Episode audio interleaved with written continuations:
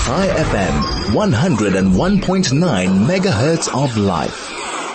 And uh, joining us on the line for our first discussion in this hour is, uh, let me just go, oh, I've got gremlins running around on my screen right now. Robert Mulaudzi, spokesperson for the City of Johannesburg's Emergency Management Services.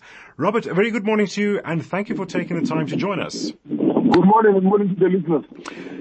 Robert, okay, so we're looking for an update from Johannesburg Emergency Services about the explosion that happened in the CBD. What exactly are the services dealing with right now? Yeah, right now we can confirm that uh, the hours of this morning. Sorry, Robert, are you there? Yes, I'm here.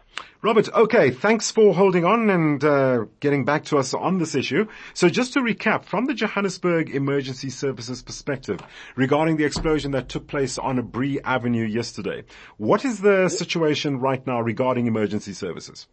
Yes, we can confirm that we managed to recover a body early hours of this morning, a, a body of a male person, okay. uh, under the rubble of those taxis which were squashed uh, during that incident. Right. We also managed to recover to rescue about 40 uh, uh, patients who received serious to moderate to minor injuries on scene. So this brings the total of people to 41 who were Wow. treated on scene and then others uh, taken to hospital and of course the one which we have recovered this morning. So the total number is 41.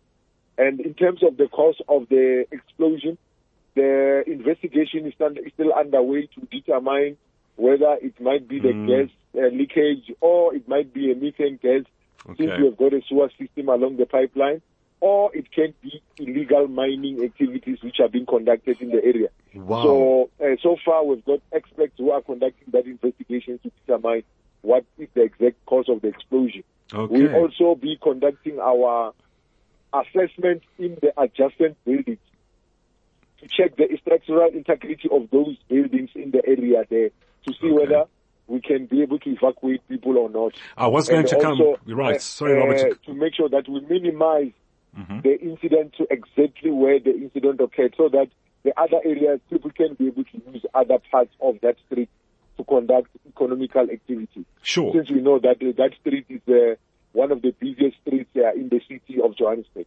Right.